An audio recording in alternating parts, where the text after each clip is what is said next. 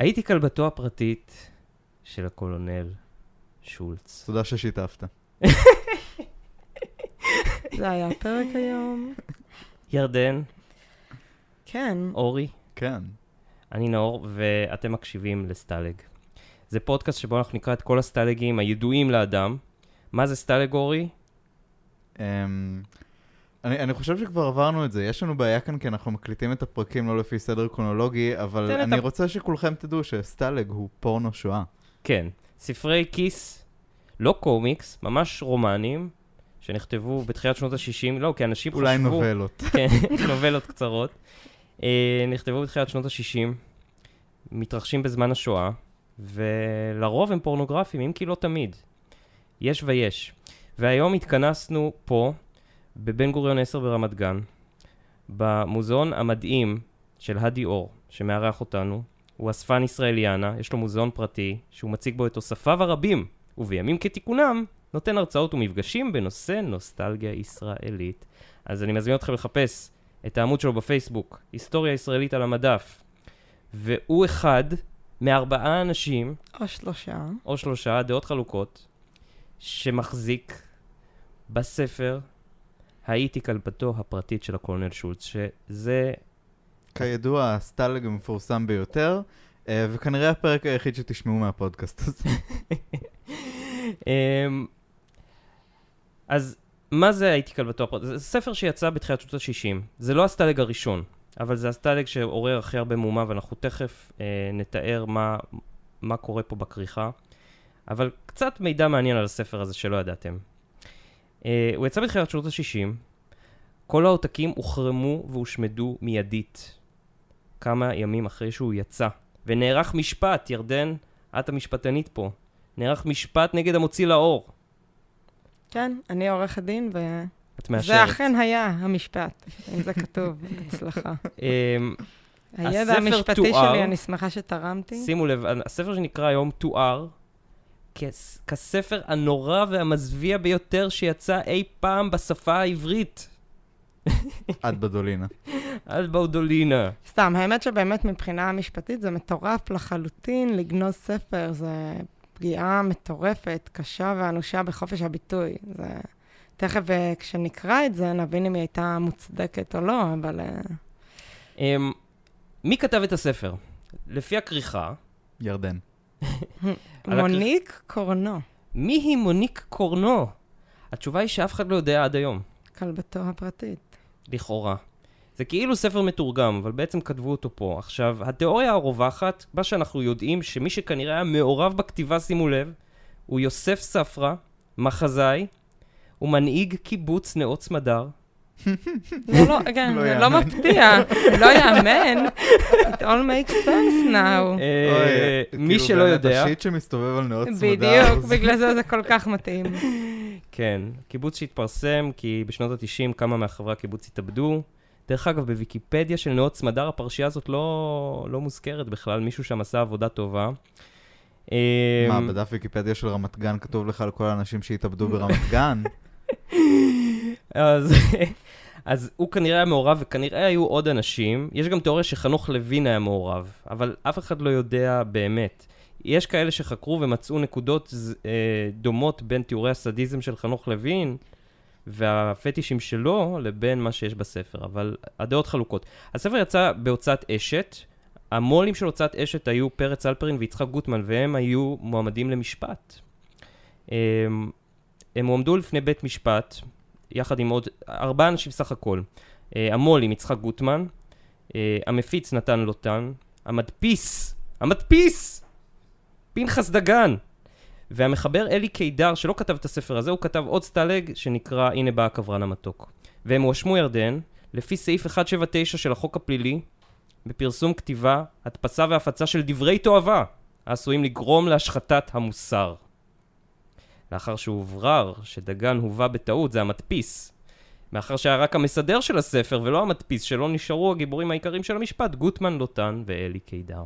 אני חייב להגיד שעל סמך הדברים שכבר קראנו, אני חושב שכאילו, גם המדפיס צריך... הוא עשה פשע ללא ספק. בפסק דינו קבע השופט ירדן שספר זה הוא מלא וגדוש בניבול פה, מלא וגדוש תיאורים מתועבים שאינם אלא ניבול לשם ניבול דברי תיעוב ללא כל תשלובת אחרת. את הייתי כלבתו הגדיר השופט כחומר תועבה במובן החוק. כן? תגובתך? אה, תגובתי? אני... אה, בעד, נגד, בוא נקרא את ה... objection. את הסטלג ונדע, אבל אה, כן, כמובן שהיום זה כנראה לא היה קורה, אבל זה באמת, אה, שוב, כאמור, אכן דיברנו על זה בפרקים הקודמים, שהם אה, גם יהפכו למצרך נדיר בעתיד, שיהיו רק לארבעה אנשים בכל העולם, אבל שבאמת אנחנו לומדים הרבה על איך החברה הישראלית נראתה אז בזכות הסטלג, ומה, כאילו, זה היה מאוד טאבו לדבר בכלל על השואה, אז... ועל מין. כן, אז ברור שגם על אה, פורנו ומין שקשורים לשואה. ולסיים את הסיפור, השופט רוזנפלד קבע שהספר ייגנז. אה, כל העותקים הוחרמו בידי המשטרה והושמדו. המו"ל, יצחק גוטמן, נידון לתשלום קנס של 250 לירות, אה, והוא התחייב שבשנתיים הקרובות הוא יימנע מלהפיץ חומרי תועבה. אה, וכל העותקים הושמדו, העותקים היחידים שנשארו זה של כמה ברי מזל שהספיקו לקנות ו- לפני שהמשטרה פשטה על החנויות והחרימה את כל העותקים, ואחד מהעותקים האלה פה איתנו. רגע, אני חייב לשאול, מטורף אה, לחלוטין. ירדן, תעדכני אותנו על המצב המשפטי הנוכחי. אם התקבלה פסיקה שאסור לקרוא את הספר הזה, ואנחנו מעלים אותו עכשיו לאינטרנט, אה, על כמה אני יכול לתבוע את נאור? תראה, לפי ההתרחשויות האחרונות בפוליטיקה, בקרוב לא יהיו בתי משפט, ככה שלא לא הייתי מודאגת מעניינים משפטיים. טוב, ואני, ואני חשבתי שאחרי שנעלה את הפודקאסט הזה לאינטרנט, בגלל שהחוק אומר שאסור לפרסם את הספר הזה, צריך לשרוף את האינטרנט. נכון. תביאו לי את האחראי על האינטרנט. אה, ירדן, תתארי לנו את. הספר. לא, לא, זה לגמרי התפקיד של אורי. אה, אוקיי. לתיאור, תיאורים ויזואליים וחזותיים זה אורי, אבל כן אה, אחרי זה יש כזה, בכריכה האחורית מ- מאוד מגניב, אחרי כל אה, מילה בכותר, יש אה, הסבר. אז אבל נגיע נתחיל לזה. בדיוק. אוקיי, סבבה. אני אשאיר לכם את הטקסט, כי כל אחד יכול לקרוא, אבל רק אני יכול לתאר. על הכריכה אנחנו רואים שתי בחורות. רגע, קודם יש את הכותרת. נכון, יש את הכותרת. תקריא לנו אותה למען הפרוטוקול. הייתי כלבתו הפרטית של קולונל שולץ. היא נמצאת בצד ימין של הדף, ולמעלה נמצא השם מוניק קורנו, שהיא כמובן זו שכתבה את הספר. אה, ספרות סטלג מאופיינת בשערים פרובוקטיביים, אה, ו- ואכן כאן אנחנו יכולים לראות אה, אישה אחת אה, מוגדלת, שערה שחור, אה, על מצחה צלב קרס מסומן בדם, ועל גופה סימני הצלפה. אה, אנחנו רואים שסימן הצלפה אחד תפס אותה בדיוק בחזה, וקרע את אחד מרצועות החזייה שלה, כי כמובן שהאישה היא חשופת חזה, ויש לה עוד כמה סימני הצלפות על הבטן. לאישה הזאת היה יום רע. אה, בנוסף, ב- בצורה לא ברורה היא כאילו... עושה את, את הקטע הזה ש, שקושרים חולצה על המותן, אבל החולצה קרועה ומתחתיה יש מה שנראה כמו תחתונים. Uh, עוד סימני הצלפות על הירכיים, uh, החולצה עצמה היא סגולה, וכמו שאמרתי, uh, יום רע מאוד. ולידה יש אישה בלונדינית במצב די דומה, צלב קרס על המצח, uh, חזייה. אנחנו לא רואים סימני הצלפה, אבל יש לה כתם דם אדום על צד הפה. אה, מה שגורם לי לחשוב שהאישה הזאת אה, חטפה אגרוף, או כמו שקוראים לזה לפעמים, אה, נפלה במדרגות או נתקעה במשקוף. אה, אאוץ'. אני, אני, אני לא יודע, אני לא רוצה לשפוט את הספר יותר מדי בחומרה לפני שאני קורא אותו. חוץ מזה, זה נורא אני. כשאני מסתכל על העטיפה הזאת, אני אומר, אה, ספרות גבוהה זו בטח לא. אה, ו- ואני אמור לצפות אה, למין עם אה, טיפה אה, קינק. הצלפות. קינק סדיזם. כן. זה, זה לא נראה כמו יום כיף בלונה פארק. תלוי מה אתה אוהב. כן, או כאילו, אתה יודע, אני, אני לא יודע מה, מה המודל שלך ללונה פארק, אבל אה, אני, אני מוכן לשמוע, יש מקום להכל. ו, ועכשיו, אחרי שסיימנו עם התוכן הוויזואלי, אני אתן לכם להקריא, אחד מכם צריך ירדן. לקחת את הכותרות הראשיות, והשני נכון. צריך לקחת כן. תיאורים. אוקיי, אני אתן את אז, הכותרות אה, הראשונות, הראשיות. אני יודע את זה בעל פה, זה די פשוט. הייתי! סיפור אימי מזעזע, החושף בפנינו את פרצופה המפלצתי של חיית אדם. כלבתו! התעללותו הבלתי אנושית של קולונל נאצי בצעירה צרפתייה שהעיזה לסתור לו על פניו. של הפרטית. הפרטית. בין כותלי ארמונו הניצב לא הרחק ממחנות הריכוז, נותנים הקולונל וחבריו פורקן מלא לסטירותה- לסטיותיהם המכוערות ביותר בעשותם באישה הנתונה לחסדם ככל העולה על רוחם. של אכזריות ללא גבול! הקולונל. תשוקות מעוותות של סדיסטים סוטים. שולץ. מאות אלפי קוראים ברחבי אירופה הזדעזעו עד עומק נפשם מסיפורה הכנה והאכזרי של הסופרת מוני קורנו.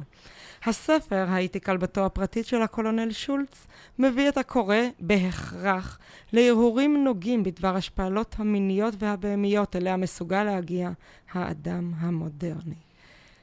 אני- ולמטה יש איזה משהו קטן, חשוב. כן, יש את המחיר.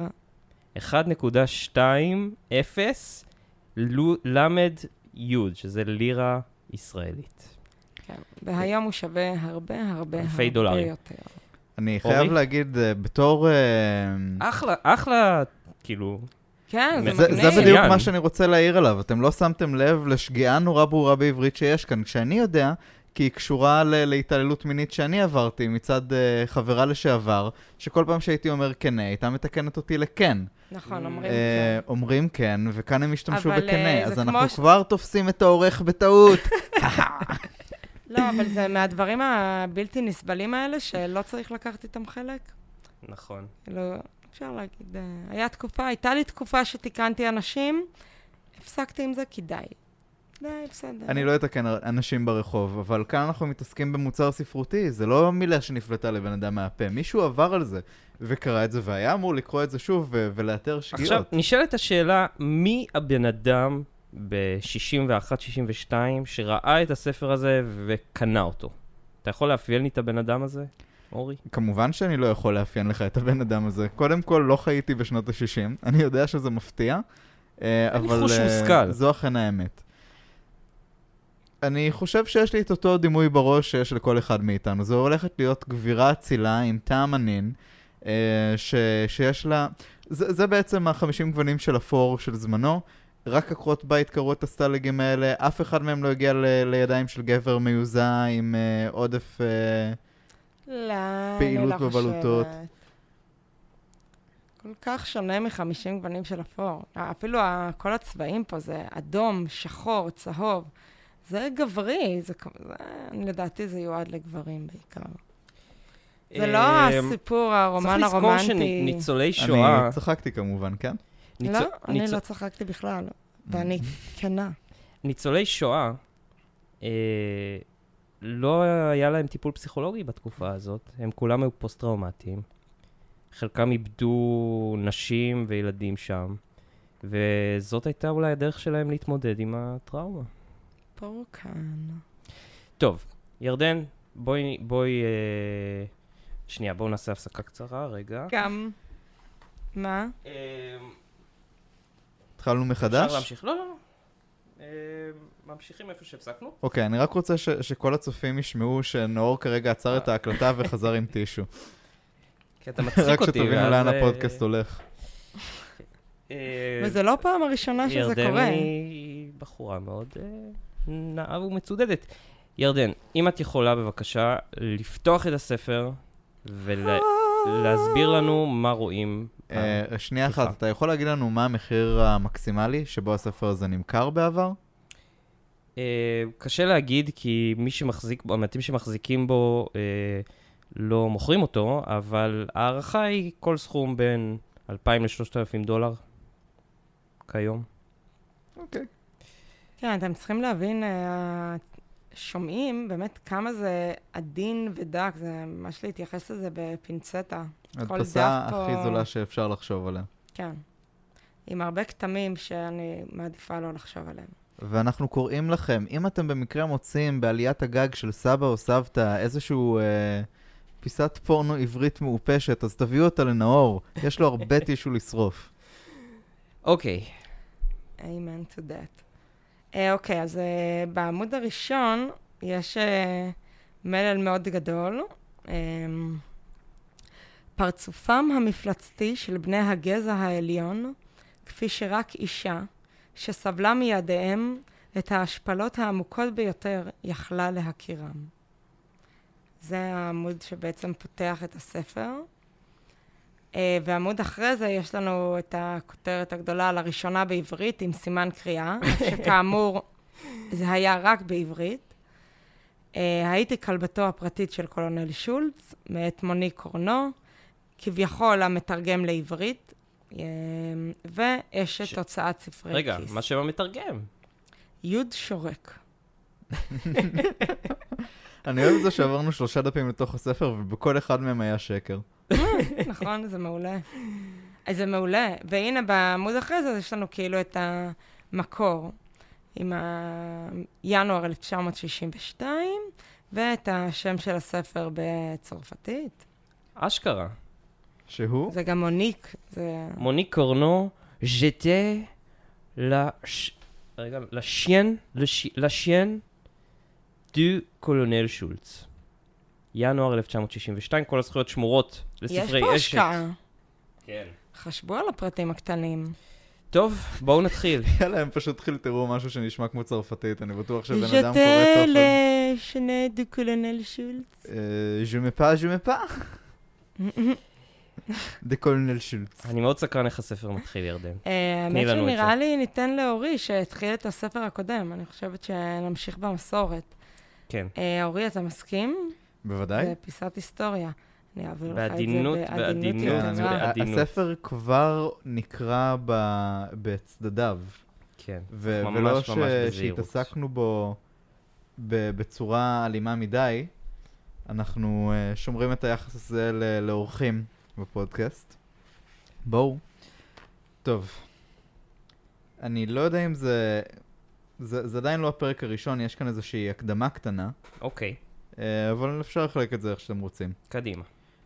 ב-14 לחודש מאי 1957 ניתן פסק דין בבית המשפט אולד ביילי, לונדון, במשפטה של מדאם ננסי בוז'ו, אישה צרפתייה שנאשמה ברציחתו של מיסטר הרברט קרליי, אשר לאחר חקירה נוספת התברר כי אינו אלא אזרח גרמני הנושא את השם אוטו שולץ, וכי שירת בזמנו כקולונל בשירות הגסטאפו הגרמני.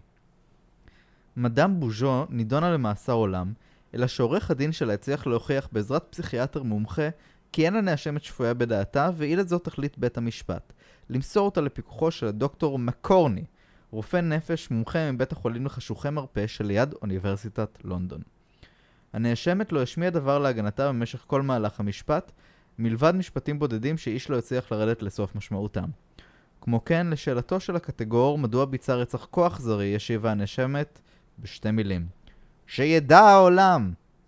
אולם לאחר חמישה חודשים, ב-16 לאוקטובר 1957 התכנס בית הדין הגבוה לערעורים, לפי בקשתו המיוחדת של הדוקטור מקורני, אה, והאזין להקלטות שהוקלטו מפיה של הנאשמת בלא ידיעתה כאשר הייתה נתונה לטיפולו של הדוקטור.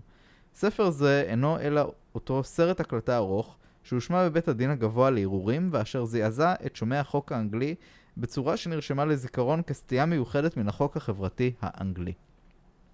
וואו. טוב. ממש וואו, כן. ירדן. כ- אני ממשיכה ואומרת שיש פה... לעומת הסטלג הקודם, וקטונתי מלהשוות, יש פה מחשבה, הם מכניסים אותנו... כן, ישר פנימה. תמלול, כן, לבית משפט. זה נכון, יש כאן מסה קריטית של דברים שהופכת את זה לכבר עילאי מ- מהסטלג האחד שהספקנו לעשות עד עכשיו. אה, ההקדמה הזאת יפה, ה touch עם הצרפתית, אפילו שזה je m'appelle je m'appelle.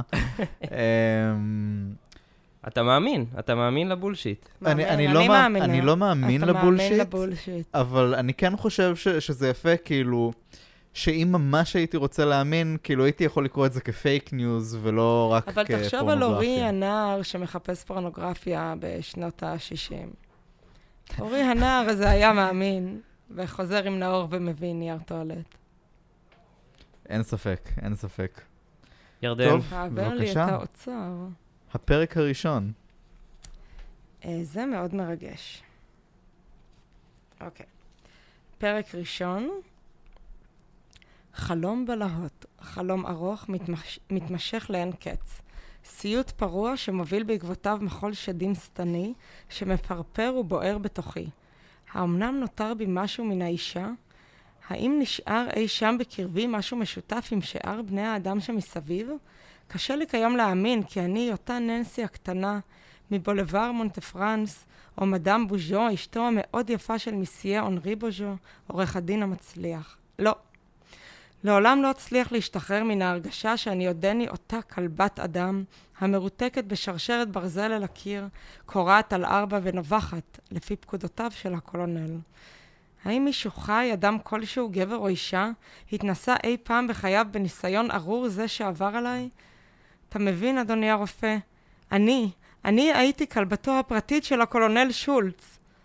אבל כפי שביקשת, אדוני הרופא, אשתדל לספר את הקורות אותי לפי הסדר בו השתלשלו המאורעות האיומים האלה. ראשון ראשון ואחרון אחרון, לא אסתיר דבר. לא אנסה לייפות את האמת האיומה, אפילו את הפרטים ופרטי הפרטים הנוראים ביותר אספר. דברים שבמשך שנים ארוכות הייתי מז... מזדעזעת, מזועזעת מפחד ומבושה אפילו רק כשהייתי מנסה להעלות אותם בזיכרוני שלי. אספ... הכל אספר, הכל. אינני יודעת איזו תועלת תצמח לך מזה, אדוני הרופא. בית המשפט כבר מצא אותי אשמה בביצוע מעשה רצח אכזרי. משהו לא אנושי, מצטטת, פסק השופט המאוד מכובד. האם פסקו לי מאסר עולם ועורך הדין, ש... ועורך הדין שהממלכה האנגלית הואילה בטובה למנות לי, הצליח להוכיח שאינני שפויה בדעתי? וכך הצלחתי להגיע אל בין כותלי המוסד הזה. בבית המשפט לא פציתי פה. לא יכולתי לספר באוזני קהל כל כך רב ומגוון את הדברים האיומים שנעשו לי על ידי מפלצת, זאת שהצלחתי למצוא סוף סוף את תקוותיה כאן בלונדון אחרי כל כך הרבה שנות סבל. על כל פנים, אדוני הרופא, דבר אחד ברור. אני מתכוננת לספר לך את הכל. אני אשתחרר סוף סוף מן המועקה האיומה שרובצת עליי מזה זמן כה רע ודע לך. אתה הוא האדם הראשון אשר לא מוכנה לי לספר בפרטי פרטים את אחד הסיפורים האיומים ביותר שקרו אי פעם עלי אדמות. יש פה שלושה כוכבים, טיפה הפסקה, פאוזה. אתם מבינים מה קורה פה, כן? זה כאילו אנחנו אחרי המשפט, זה יש פה עליית מדרגה מאוד גבוהה, גם בשפה, גם בסיפור. כן. מה זה אחרי המשפט? אנחנו לא, אנחנו לא אחרי המשפט, לדעתי. אנחנו במעלה... אני... זה סרט ההקלטה, נכון? הסבירו בהתחלה. כן. זה סרט ההקלטה של העדות שנלקחה מהפסיכיאטר המומחה. אחרי שכבר... הש... אחרי המשפט הראשון, אחרי המשפט הראשון. כבר פסקו, פסקו okay. אוקיי. שהיא אשמה ברצח. את מי היא רצחה? את, הקול... את בדיוק, הקולונל. בדיוק, את הקולונל שהתעלל בה. אמ, ועכשיו, השאלה אם היא ידעה מה היא עושה, או האם היא הייתה שפויה או לא, נכון? כי במהלך המשפט היא לא דיברה. כן. מבחינה ספרותית זה פתיח אה, חזק מאוד. האמת היא שאני חייב להגיד שמבחינה ספרותית, כאילו, אנחנו לא מדברים כאן על uh, ספרות עילית. Uh, אבל בגבולות, מה שזה מנסה לעשות, בגבולות מה שכבר הספקנו לקרוא מהז'אנר הזה, זה, זה לא רק ש, שהספר הזה הוא יותר מוכן, הוא גם באמת שבע דרגות מעל מבחינת הטכניקה הספרותית שלו. מה שאנחנו מקבלים כאן זה איזשהו סוג של חוזה עם הקורא, שאומר לו, קודם כל אתה הולך לשמוע את מה שאסור להיאמר. אה, דבר שני, יש לך כאן דמות שיש לה איזושהי הצדקה פסיכולוגית למה שהיא עושה. היא אומרת, לא הייתי יכולה להגיד את הדברים האלה מול קהל, אבל אני יכולה להגיד אותם כאן. אה, ודבר שלישי, זה טיפה מזכיר את הפתיחה של אוליטה, מבחינת זה שיש לנו כאן כתב הגנה, על משהו שהוא כביכול בלתי ניתן להגנה. Uh, וזה מרמז על מהלך רגשי, זאת אומרת, כדי שהספר יצדיק את המקום שבו הוא בכלל מתחיל, הוא צריך לגרום לך להזדהות עם uh, עמדת המוצא של הגיבורה המספיק. וזה כבר משהו שאנחנו מדברים עליו במונחים של חוזה. זאת אומרת, היצירה אומרת לך, תלך איתי, יש כאן uh, א' מלא בלאגן, יש כאן uh, פסיכולוגיה וכאב, ויש כאן איזשהו מהלך ש... שאמור להגיע לקצה שלו. אז מעניין אותי איך זה ימשיך. כן, לגמרי הצליחו לג... לגרום לנו להזדהות גם עם הכותבת. כן. Uh, ולהעלות שאלות מאוד מעניינות, שעולות גם היום, עם נשים שרוצחות כן. את בעליהן המכים. פריז, ערב כניסת הכוחות הגרמנים לעיר. אני רואה אותה, בבהירות רבה, ממש כאילו היה זה אך אתמול, את המהומה שנפלה בביסטרו של מדאם בולונג'י, כאשר התפרץ לפתע בעלי הנרי והודיע על כניסתם של הגרמנים לעיר. למרות שידענו במשך כל הזמן, ובעיקר במשך כל השבוע האחרון, על התקדמותם המהירה של הגרמנים לכיוון פריז, ואפילו שבתוכנו היינו כבר מוכנים לרגע זה ברגשות חרדה וזעם, הרי בו ברגע שהנרי מסר את הידיעה, שהוא משולהב ומזיע, פרצה מדאם בולנג'י בבכי היסטרי, כשהיא לא שוכחת להסתיר בינתיים את מרבית בקבוקי המשקה היקרים. מרי אן, אשתו של האופה שממול, פתחה לפתע פתאום בשיר המרסלי... המרסלי הזה בקולי קולות, כשאליה מצטרפים בהתלהבות רבה שאר הנוכחים בביסטרו, באשר מרביתם היו זה כבר מבוסמים מעט, ולפיכך עלתה וגברה השירה הפרועה, כשרובם מביטים לעבר הדלת בחששות ובסקרנות. הנרי משך בזרועי ושנינו חמקנו אל הרחוב, ומבלי להחליף דברים בינינו התחלנו לרוץ במהירות וקוצר רוח אל הרחובות הראשיים, כדי לחזות בכניסתם של הגרמנים. אולם, לאחר שרצנו זמן מה, שבה אליי בינתי, והצעתי להנרי כי מוטב ונעלה הביתה, אל הדירה הצנועה שלנו ברחוב להוסט, ונתחיל לטפל בכל הדברים אשר הכרחי להם להיות מוסתרים מרגע זה והלאה עד שיגמר הכיבוש. הנרי הביט בי, והבעת אכזבה ברורה בפניו. בעניינים מסוג אלו נהג ממש כילד, כנער תמים. ידו הימנית הייתה משותקת עוד מילדות, ובגלל זאת היה פטור מן הצבא, ודבר זה גרם לו עוגמת נפש מרובה. אך יחד עם זאת, לא יכול היה לכבוש את שוקתו להביט בצבא האויב מקרוב ככל האפשר. אך אני, שידעתי עד כמה שונאו את הגרמנים, פחדתי שמא יעשהו איזושהי שטות שתביא בעקבותיה צרות צרורות. וכך עמדתי על דעתי בעקשנות עד שהוא נכנע וויתר לי תוך מרירות. חזרנו הביתה. הבטתי סביב ולפתע נעשו כל החפצים כל כך יקרים. תחושה מוזרה של אסון מתקרב החלה מתפשטת בתוכי. לרגע הבטנו, הנרי ואני בעצב, אחד בעיני השני, ואז, פרצנו בדמע... ואז פרצו דמעות בעיניי ולפתתי אליו, לפתתי אותו אליו בכל כוחי. אני פוחדת, הנרי, לחשתי. יש לי הרגשה שמשהו היום עומד להתרחש. בוא ונעזוב את העיר הזאת. הנרי צחק, אך הרגשתי שהוא חש כמוני בסכנה. מונשרי, אפילו אם נרצה להסתלק מפריז, לחש באוזני, הרי שהדבר לא ניתן להתבצע. איחרנו את הרכבת. אבל בכל זאת, אנרי, התעקשתי, אפשר להסתלק לכיוון מרסיי? אולי נשיג איזו מכונית ונצא מכאן בלילה? אני לא רוצה להיפגש עם הגרמנים. רק אמרתי את המשפט האחרון, וכאילו לפי הזמנה, נשמעו על הדלת דפיקות גסות. קפאנו מפחד. המהולמות, בדלת חזרו ונשנו. אז הוביל אותי הנרי בעדינות רבה אל הכורסה, וניגש לפתוח את הדלת. אל החדר פרצו כמה חיילים בידיהם תת-מקלעים, ותפ... ותפסו עמדות מול, המר... מול הרחוב כשהם מושכים אל החלונות מכל הבא ליד. ליד הדלת עמד קצין מצוחצח והביט בנו בחיוך. עליכם לסלוח לנו על ההתפרצות הפתאומית, אמר בצרפתית רהוטה, אם כי ניכר בדבריו המבטא הגרמני. אך המצב דורש זאת, משום שכמה חמומי מוח מבני עמכם מנסים להתנקש בכוחות הכיבוש. אתם יכולים לעבור אל החדר הפנימי, אך שלא תנסו להתחכם. משכתי את הנרי אל החדר השני, כשליבי רוטט מפחד שמא ינסה להגיב או להתפרע. מן החדר הסמוך נשמעו יריות מתוך תת מקלעים. הם יורים בצרפתים מביתנו, לחש הנרי בזעם. הנחתי את זרועי על שכמו, ובידי השנייה ליטפתי את שערו השחור והצפוף. אל תתרגש, מונשרי, לחשתי, זה יעבור. ממילא אינך יכול לעשות שום דבר כדי לשנות את המצב. רק היה שקט. אינני יכול, מלמל הנרי, זה משגע אותי. אותו רגע נכנס אל החדר אותו קצין מצוחצח, והביט בנו זמן מה כשהוא מחייך ומשתעשע בנרתיק האקדח שהיה צמוד ליריחו. מדוע אינך בחזית? שאל לפתע את הנרי ולגלג בקולו. האם השאירו אותך כאן כמרגל או כחבלן? לחצתי בכל כוחי בכתפו של הנרי והשבתי במקומו במהירות. בעלי נכה, הוא משוחרר משירות צבאי. אנחנו כבר נמצא עבור התעסוקה. כל אדם חייב להביא איזו תועלת למאמץ המלכתי. לעולם לא, לחש הנרי בנימת טירוף. לעולם לא תזכו לזה חזירים. הגרמני לא השיב. הוא חייך ובעיניו ניצת ניצוץ זדוני. הוא כד קידה קלה לעברנו ופנה אל החדר השני. מעיניי זלגו דמעות כיוון שליבי ניבא את אשר עומד להתרחש בעוד מספר רגעים. ואומנם לאחר רגע קל פרצו כמה חיילים אל החדר והסתדרו בחצי עיגול מול הנרי כשהם מצפים להוראות. אותו קצין קרב אלינו ואמר שוב בטון רך ונימוסי: עליכם להיפרד לזמן מה גברתי. בעלך יועבר עוד היום למחנה עבודה. או לא, קראתי, אדוני הקצין, הרי אין לכם כל זכות, הוא נכה. את זאת יקבע מפקד המחנה, פסק הקצין. הנרי שילב את זרועותיו והזדקף. הייתה זו תנועה שהיה נוהג לחזור אליה בבית המשפט כשהיה משמיע את נאום הסנגוריה. תצטרכו להוציא אותי מן החדר רק כשאני מת, אמר בשלווה. הקצין חייך באירוניה. אני נהנה להיווכח שוב בתצוגת הגבורה הצרפתית המפורסמת, אמר. מיד אחר כך רמז לשניים מן החיילים, והם קרבו אל הנריק שהם מכוונים לעברו את נשקם. רק רגע, עמדו, צרחתי בהיסטריה כשאני קופצת ועומדת בינם לבין בעלי. הקצין רמז להם לעצור. אנא, אדוני, התחננתי נואשות בפני הקצין. הרי הוא לא עשה שום דבר רע, הוא חולם, מדוע אתם לוקחים אותו ממני? גברתי, אנחנו במצב מלחמה, השיב הקצין באדיבות, וכל אדם חייב לשרת את האימפריה הגרמנית. בעוד זמן קצר מאוד תיגמר המלחמה ובעלך ישוב הביתה בריא ושלם. חוץ מזה, הופיע לפתע ובעיניו ריצד ניצוץ אכזרי. המאמץ ילמד את בעלך להיות פחות מפונק. הוא אולי יצליח להשתמט מן הצבא הצרפתי, אבל אצלנו אין מקום למשתמטים. הוא רמז לשני החיילים והם קרבו להנרי. אם תנסה להתנגד, אדוני, אמר הקצין, תגרום לנו לשפוך את דמך לעיני אשתך החמודה, ואינני מתלוצץ. הנרי הביט בי והבנתי כי הוא מנסה לרמוז לי משהו בעיניו.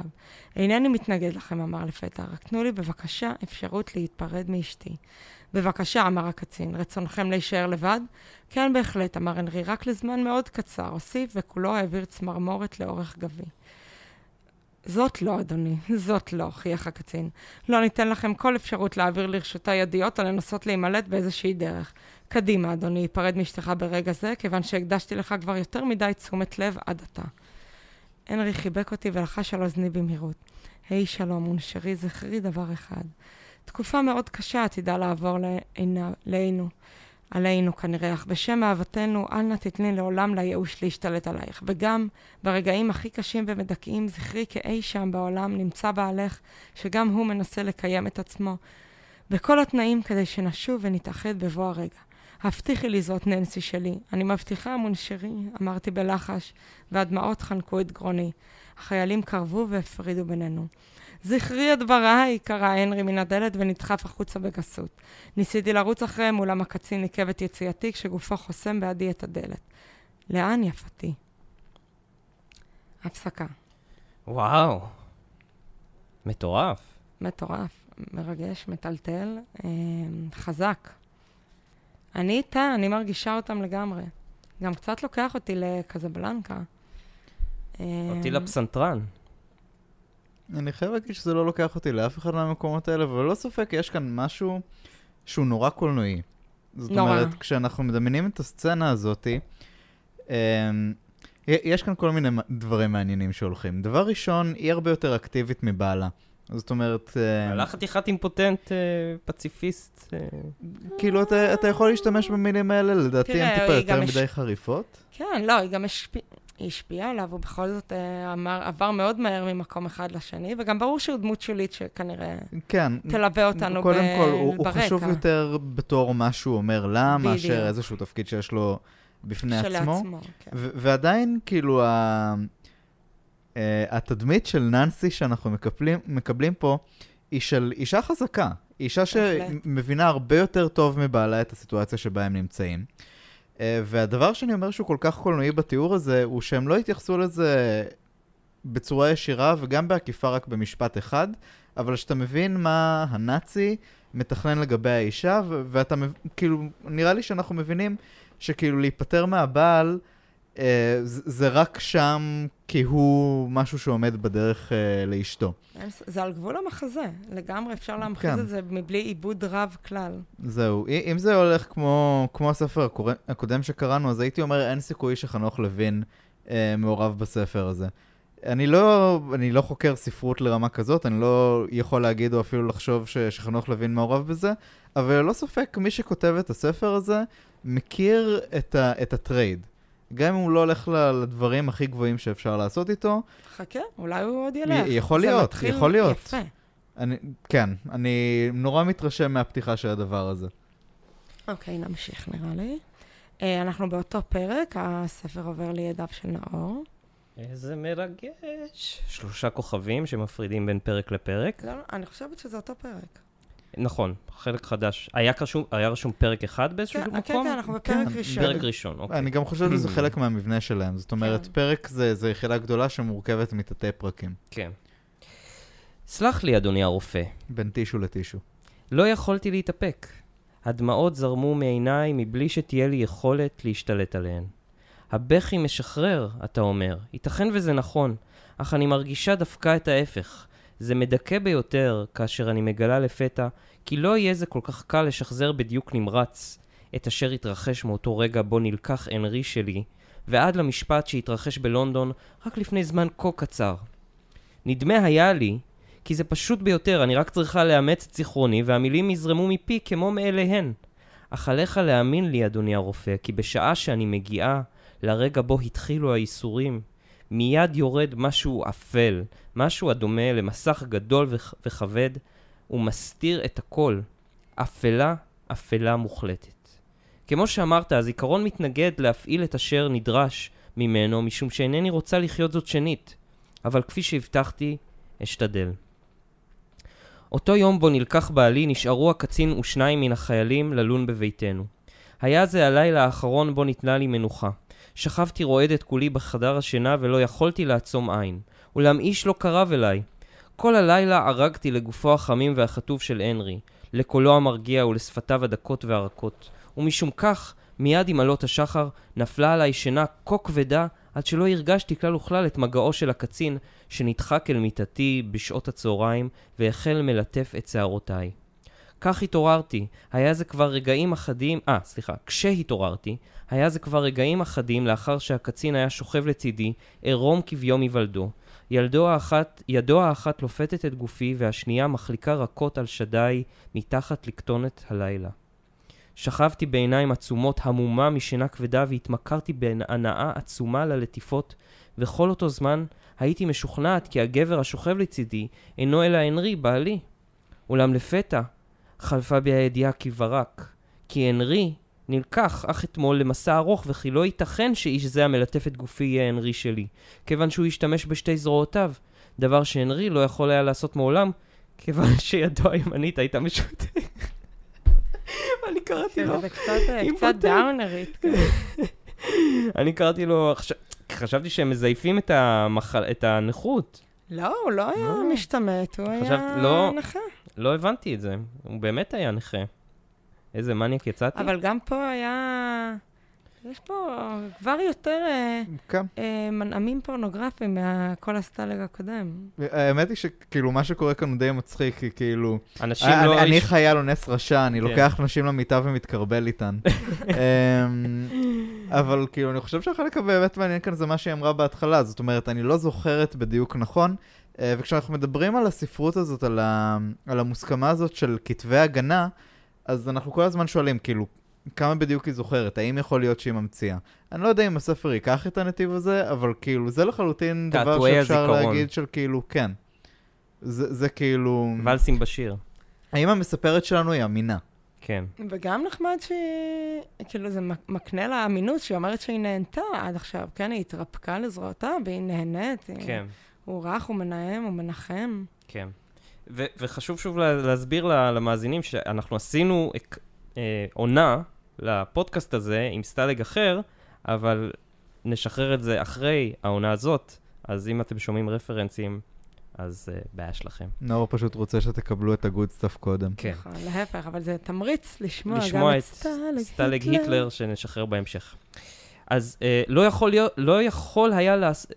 נחזור טיפה אחורה, לא ייתכן שהאיש זה המלטף את גופי יהיה הנרי שלי כיוון שהוא השתמש בשתי זרועותיו, דבר שהנרי לא יכול היה לעשות מעולם, כיוון שידו הימנית הייתה משותקת. לא הנעתי איבר. שכבתי ותח... ותיכנתי תוכניות ותחבולות כשאני מנסה להיות שקטה ככל האפשר, אולם הוא חש בכך שאינני ישנה יותר, ושתיקתי גרמה לו שיחשוב כי אני נהנית מגיפופיו, ומסכימה לקבל אותו במיטתי. מונשרי לחש לפתע קרוב קרוב אל תוך אוזני, וקולו העביר בי צמרמורת איומה של גועל. מונשרי, אני שמח שאת מגלה הבנה כה תרבותית למצב החדש. הם תמיד היו מאוד תרב- תרבותיים, הנאצים והצרפתים. והצרפתים. אה, בואי נעשה תרבות. זינקתי מן המיטה אל מרכז החדר, בגדיו היו מפוזרים סביב, הוא נשען על מרפקו והביט בי בחיוך מתועב. ניכר היה בפניו כי שוב מנסהו במאמץ רב לכסות את זעמו. האם אתה נוהג לעשות זאת בכל עיר כיבוש? שאלתי בקרירות. את מאוד יפה, אמר, כשהוא מתחמק מהערתי המעליבה. מצאת חן בעיניי עוד ברגע הראשון בו נכנסנו אל הדירה. האם משום כך סילקת מכאן את בעלי? הוא חייך. שלמה ובריאותו של בעלך תלויים בהתנהגותך כלפיי, גברתי. לא שלטתי בעצביי. אתה מנוול, קראתי. אתה סילקת מכאן את הנרי שלי רק כדי שתוכל לספק את אהבותיך הבהמיות. דברייך רק מגבירים בי את התשוקה אלייך, רטן, מבלי לנוע ממקומו שעל המיטה. אם כי עליי לומר לך, כי את מרחיקה לכת במקצת בשחצנותך. מוטב שתעזוב את ביתי, צווחתי פתע בזעם, אבל מיד. אם לא, אני אתלונן עליך בפני קצין גבוה ממך. אולי לא. עד כדי לא עד כדי כך אדפטבילי. אה, התמימות, התמימות. דבריי גרמו לו לצחוק ארוך וקולני. יש בך משהו שמזכיר לי נמרה, אמר. נמרה אמיתית, שורת הפתיחה האהובה. שמבטיחה הרבה. מוטב שלא תשתתי יותר מדי, אישה. בואי הנה. חזיר! קראתי ממקומי כשדמי גואה בי משנאה. לא תזכה לזה. הוא הביט בזמן רב כשהוא מוסיף לחייך. עדיין לא איבדתי את הסבלנות, אישה, אמר. אך אוי לך אם תצליחי להעלות את כעסי. זכרי זאת, את שלי, ומוטב שתביני זאת ככל המוקדם. ברור. לפתע נפל מבטי על מכנסיו שהשתלשלו מגב הכורסה. אל חגורת אור מבריקה שהייתה צמודה למכנסיים, צמוד היה נרתיק אור וכת אקדח בלטה מפתחו. התחלתי צועדת לכיוון הנרתיק כשאני מנסה לחפות על מעשה זה תוך כדי חיוך נשי מובהק. גבר אמיתי, לחשתי בקול מלטף, צריך לדעת איך להפעיל את קסמו על אישה צרפתייה כדי לגרום לה לרצות בחברתו. דבר, דבריי פעלו עליו באופן מאוד מפתיע. הוא נעשה שקט ואף כיסה את גופו העירום, ואפילו קולו נעשה פחות שחצני כשלחש, את צודקת והיה עליי לדעת זאת. אני מתנצל. בבקשה, אורי, רצית אדפטיביליות? קיבלת. כמה תושייה יש לאישה הזאת. מדהים. אה, זו לא דרך לדבר לאישה צרפתייה? אתה צריך נרות, לא לחטוף את בעלי? כל אותו זמן צעדתי חרש חרש לכיוון הנרתיק שאיני מסירה ממנו את מבטי. אנחנו, הנשים הצרפתיות, הוספתי לדבר, אוהבות כי הגבר המחזר אחרינו יפעיל את קסמו עלינו באופן איטי ובצורה עדינה ככל האפשר, וכשהוא מצליח בזאת, אנחנו מתמסרות לו בכל לב, ואז... בדיוק באותו רגע זינקתי ושלפתי את האקדח מן הנרתיק וכיוונתי אותו למול המנוול. שלא תעז לזוז ממקומך או לקרוא לעזרה, אמרתי חרש. אה, אני רואה כי הכבשה התמימה אינה למעשה אלא נחש ארסי מסוכן.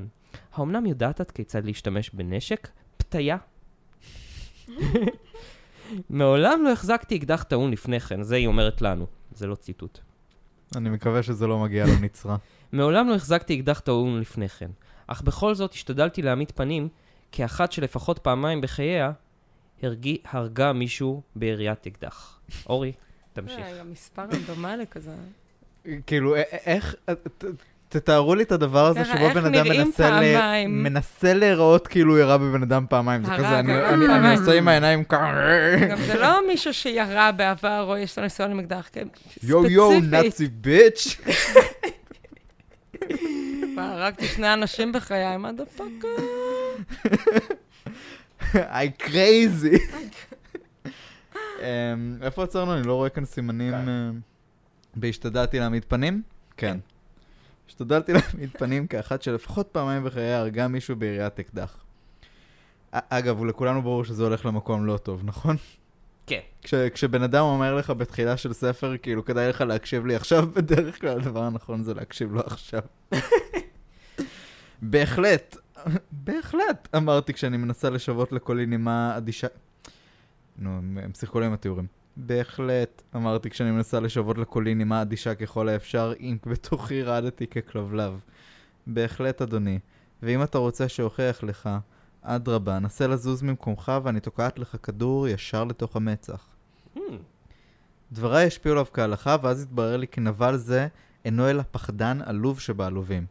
סלקי את זה ממני, לחש בפחד. את עוד עלולה לפלוט כדור בטעות. אני לא טועה במקרים כאלה. השבתי בביטחון גובר והולך. אם תזוז, תמות כמו כלב. מה את אומרת לעשות? שאל בבהלה. תכף, תכף ומיד תיווכח, אמרתי. מי נמצא בחדר השני? אף אחד, שיקר. כיוונתי את האקדח לעברו וסיננתי מבין שיניי. דבר אמת! מצחו החל, החל פולט עגלי זיעה מגעילה. בניגוד לכל שאר הזיעה, שהיא כאילו ממש אסתטית. נמצאים שניים מן החיילים, ש... מצחו החל פולט עגלי זיעה מגעילה, נמצאים שניים מן החיילים שלי, אמר לבסוף. עמדתי מולו באקדח שלוף כשאני מנסה לאמץ את מוחי ולמצוא תחבולה כיצד לצאת מן המצב בו הייתי נתונה. אולם אז אמר הנבל דבר מה שהעלה את זעמי וגרם לכך שאבצע את הדבר שגרם לי אחר כך לסבול את כל הסבל האיום שעבר עליי. הוא אמר, אילו היית מניחה לי לטענות האבים איתך, הייתי כה מרוצ... היית כה מרוצה ממני, עד כי לא היה צורך לצאת מן הכלים ולהשתמש בנשק. חייכתי בלעג. האמנם אתה כה בטוח בגבריותך, פשפש? אמרתי בגסות.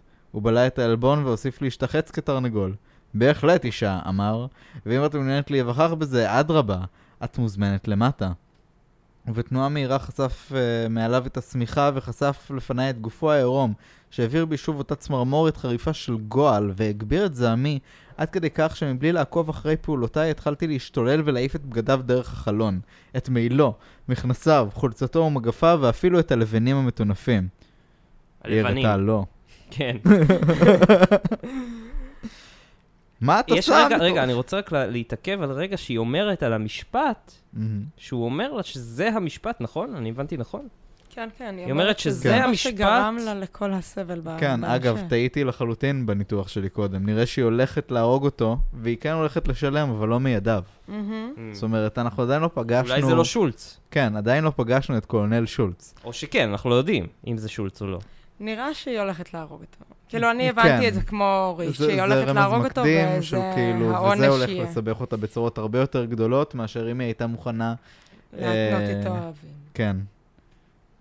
אבל אה, היא החליטה... בינתיים היא זורקת לו או את הבגדים. להיאנס בידיו. כן. בינתיים יש לנו רק בגדים מחוץ לחלון. מה את עושה, מטורפת? זעק וניסה לקפוץ לעברי. מיד פניתי אליו בתנועה מאוד מאיימת וצעקתי בטירוף. אדרבה. אולי מצחיקה להתחיל איתה כשצועקים בטירוף. אדרבה, שתתקרב, מצורע שכמוך, אני מחכה לזאת. הוא נסוג באימה כשהוא ממלמל לעצמו דבר מה בגרמנית. עכשיו צא מכאן, מיד, ציוויתי. איך, כך? כך, בהחלט כך, אמרתי, שידעו החיילים בדיוק מיהו מפקדם. צא! אבל, אתה יוצא או שאני יורה? צרחתי בהיסטריה גוברת והולכת כשאני כמעט לוחצת על ההדק. הוא זינק מן המיטה ונס בבהלה לכיוון הדלת. ושלא תעז לשוב הנה יותר! אמרתי כשאני פותח את הדלת לתדהמתם של שני החיילים שהביטו בפה פעור על מפקדם כיצד הוא נס עירום כביום היוולדו מחדרי. הראשון שינסה להיכנס לחדרי ימות ככלב! אמרתי כשאני מנצל את רגעי התימהון ונועל את הדלת מבפנים.